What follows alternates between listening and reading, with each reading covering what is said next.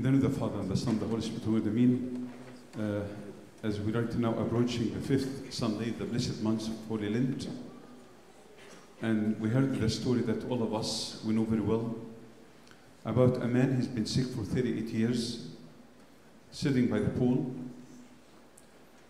and he was hoping that while he was sitting in the boat, the angel of the Lord would come and stir the water, and he was hoping that somebody will push him into the pool. But sadly, he's been sitting for 38 years. And honestly, every time I read the story, I hear the story, it's a very emotional story. It's a very moving story. Can you imagine that somebody sick for 38 years and he has no one, no one and just push him into the pool when the angel of the Lord come and he will be healed. Very emotional. And this man actually, not just the story, very emotional story and a very moving story, but this man actually was basically hopeless. There's no hope. 38 years. It's a long time. Not only that, he was helpless, being paralyzed, he cannot help himself. And the worst case scenario actually for him is one thing he is friendless, he has no friend. And this is a tough condition. This man here, really, actually, every time I hear the story that I mentioned, it's very emotional. 38 years he's been sick, he's helpless, helpless, he has no friend. And the Bible mentioned actually, it's said in Noah, he's sitting by a pool, it's called Bethesda, which means the name of the pool actually means the house of mercy. Yeah, and I want you to imagine this man is sitting in a place called House of Mercy, but sadly he did not find the mercy from anyone. He did not find the mercy for anyone. Sitting for 38 years. Just if somebody can push me into the pool, I will be healed. He had find numbers. But the Bible also mentioned, he said, he was waiting. Who was waiting? And many actually were waiting. Many were sick waiting just to get into the pool. And sometimes they try to get in, somebody come before them. Waiting, waiting, waiting. Which actually one of the fathers said, it's the spiritual condition for many of us today that we are waiting for something. It's the spiritual condition of many of us today we're waiting for something. I would like to start a relationship with God, I'm waiting. I would like to go to see my father of confession, I'm waiting. I would like to repent, I'm waiting. I would like to fast, I'm waiting. I would like to confess, I'm waiting. I would like to reconcile with my uh, with anybody that I'm upset with, I'm upset with, I'm waiting, waiting, waiting, waiting. And sometimes, by the way, forgive me to say that, some people waiting more than 50 years. I remember somebody came for confession, and I really admired him, but he told me, Abuna, I've been, I have, I wanted to go for, confession. he was like 70 something years old. He said, I want to go for confession since I was 20 years old. Like more than this man here. This man here was 38 years. Somebody was waiting for 50 years, 60 years. How many fasting he goes through right now? How, depends how old are you right now. Waiting, waiting, waiting. And the question I want to leave you with actually, what are you waiting for? What are you waiting for? All of us who admire the prodigal son. The reason is the reason, the reason the prodigal son took his portion of his father while his father is alive and he went and spent everything. He actually, the Bible mentioned, he became basically broken. He became hungry. He basically started to long for his father's house. But the reason we admire this person is one thing only. He made a decision. He said, You know what? I will go to my father. I will tell him, Father, I have sinned against you and before heaven, before, against you. I'm no longer to be called. And what surprised him actually, the love of the father. The love of the father actually showed him so much love. He ran to him and he welcomed him. We admire this beautiful, the story of the prodigal son for one reason only because he was able to make the decision. But sometimes all of us were waiting, waiting, waiting, waiting, waiting. Too many of us are not making progress in our spiritual life because we are waiting. Too many of us not making any progress in our spiritual life for one reason only. You are waiting. Ask yourself honestly, how is your spiritual life? You say, I'm waiting. How is your life of repentance? I'm waiting. How is the ishbiyah in your life? I'm waiting. I'm waiting, I'm waiting, I'm waiting. This man, 38 years, more, this one, this condition could be so many. If I would just want to leave you with a simple question, I want to think about it tonight when you go home. What are you waiting for? In two weeks from now, we're going to celebrate the entrance of our Lord Jesus Christ into Jerusalem. And basically, it's like the entrance of our Lord Jesus Christ into my heart. I am Jerusalem. What are you waiting for? Can you open your heart to let Him go in? Can you open your heart to open? The prodigal son said, I will go to now, and I will go to tell my father, I have sinned against before heaven, you will no longer to be called your son.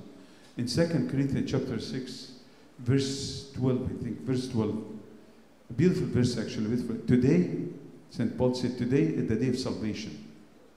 Today, this moment, it's not yesterday, today is the day of salvation. If you hear his voice, do not harden your heart. Come back to the Lord. Yesterday is a history.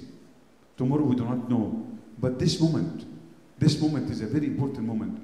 What are you waiting for? That's my first question I want to leave with you. I have another question for you, and I will give a small meditation. I will end at that. If you are waiting, the Lord God will come to you and tell you right now, do you want to be made well? Do you want to be made well? I know you are waiting, waiting, waiting. But honestly, I love this question very much. Even so, when you think about it deeply, you say, what kind of question is this? Can you imagine I'm going to the hospital right now and see somebody sitting in bed for 38 years and ask him, Do you want me to heal you? He will laugh at me. He said, What do you think? But actually, it's the right question. You know why? Because given a choice to the man, and our God and our Lord God Jesus Christ, He will never force His way in. He never force your way in in your life. But He will stand knocking, as He mentioned in Revelation chapter 2, verse 20. He said, I'm stand knocking. If you open, I will come in and I will have a fellowship with, with, uh, with you and we'll eat together. It means you become intimate together. It's your choice. It's the choice that you have to make. I love St. Augustine said something very beautiful. Let me read for you St. Augustine. St. Augustine said, see Jesus' modesty. See Jesus' modesty. He does not say, do you desire that I heal you? But actually give him the choice and tell him, they want to be made well? It's your choice. I know you are waiting, waiting, waiting. But in the end of the day, it's your choice. Our Lord God Jesus Christ will never force his way in. But he will warn you. He will guide you. He will give you an advice. But in the, in the end of the day, it's your choice. It's their choice. So I'm leaving you with two simple questions today. What are you waiting for? And do you want to be made well? Do you want to be good? I love the story actually when God gave a choice. I love the story in Joshua chapter 24. Joshua 24 actually, the people of Israel drift away from God and they run away from God. And Joshua tried to talk to them, they wouldn't listen to Joshua. But Joshua made a decision. This is, you will find it, Joshua chapter 24, verse 15. He said, You know what? Do whatever you want to do.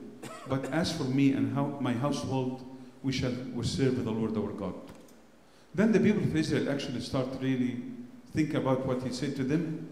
And they came back to him and said, Look, you know what? We are willing to follow God. And, and he said to them, Are you sure? Our God is a jealousy God. Are you sure? But they said, We want to follow God. We want to follow, we want to follow God. They mentioned actually also in Joshua 24, 23, verse 23, he said they put away the foreign gods among you. Put any, any foreign gods among you and incline your heart to the Lord.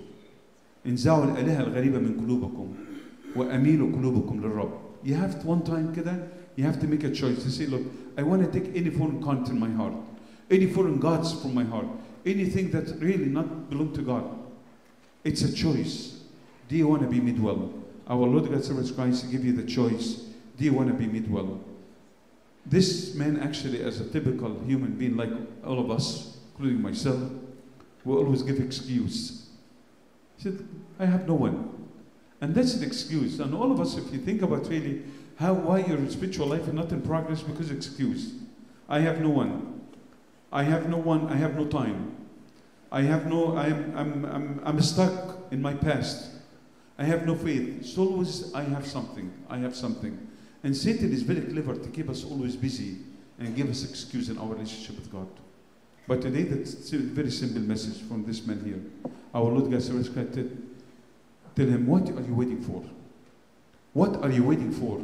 And the most beautiful question actually is one thing only. Do you want to be made well? It's a choice you have to make. You have two weeks so you can go see your father of confession. Two weeks to change the way you fast. Two weeks to change the way how the Lord God will enter your heart. Two weeks, actually, if you are blind, like next week, we're going to hear the story of the blind man. The Lord is willing to give you a new life. It's all in your hand. How long you will, will be waiting for, and do you want to be made well?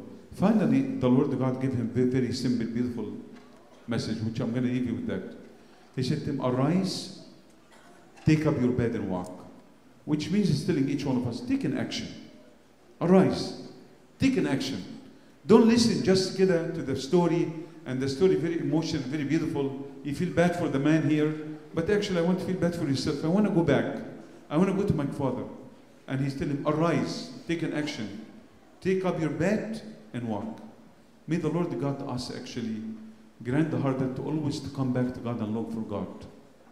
Again, I'm going to leave you the two simple question. What are you waiting for?